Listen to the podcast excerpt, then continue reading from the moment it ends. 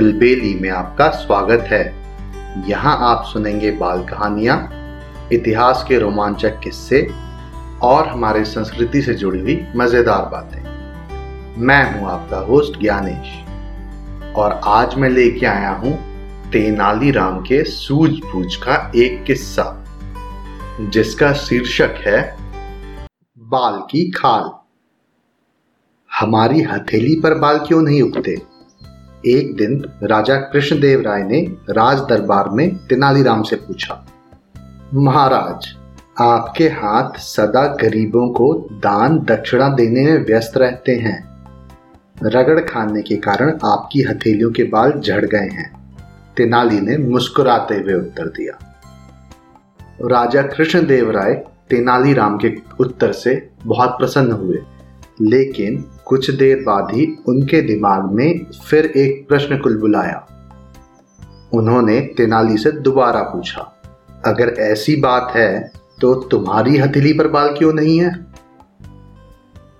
महाराज, मैं आपसे लगातार इनाम, दान, दक्षिणा पाता रहता हूँ, इसलिए मेरी हथेलियों के बाल भी इनसे रगड़कर झड़ गए हैं।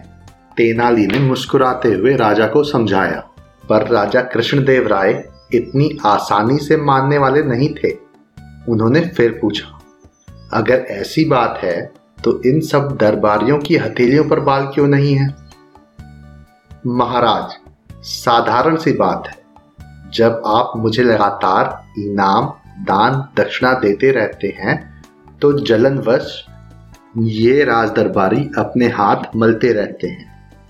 आपस में रगड़ने के कारण इनकी हथेलियों पर भी बाल नहीं बचे हैं, तेनालीराम ने मजे में कहा। तेनालीराम की बात पर राजा ठहाके मारकर हंस पड़े और सभी राज दरबारियों के उतरे हुए मुंह देखने लायक थे। मुझे उम्मीद है आपको ये कहानी पसंद आई होगी। ऐसी और कहानियां सुनने के लिए हमारे चैनल को लाइक और सब्सक्राइब करें। इस कहानी को ज्यादा से ज्यादा शेयर करें।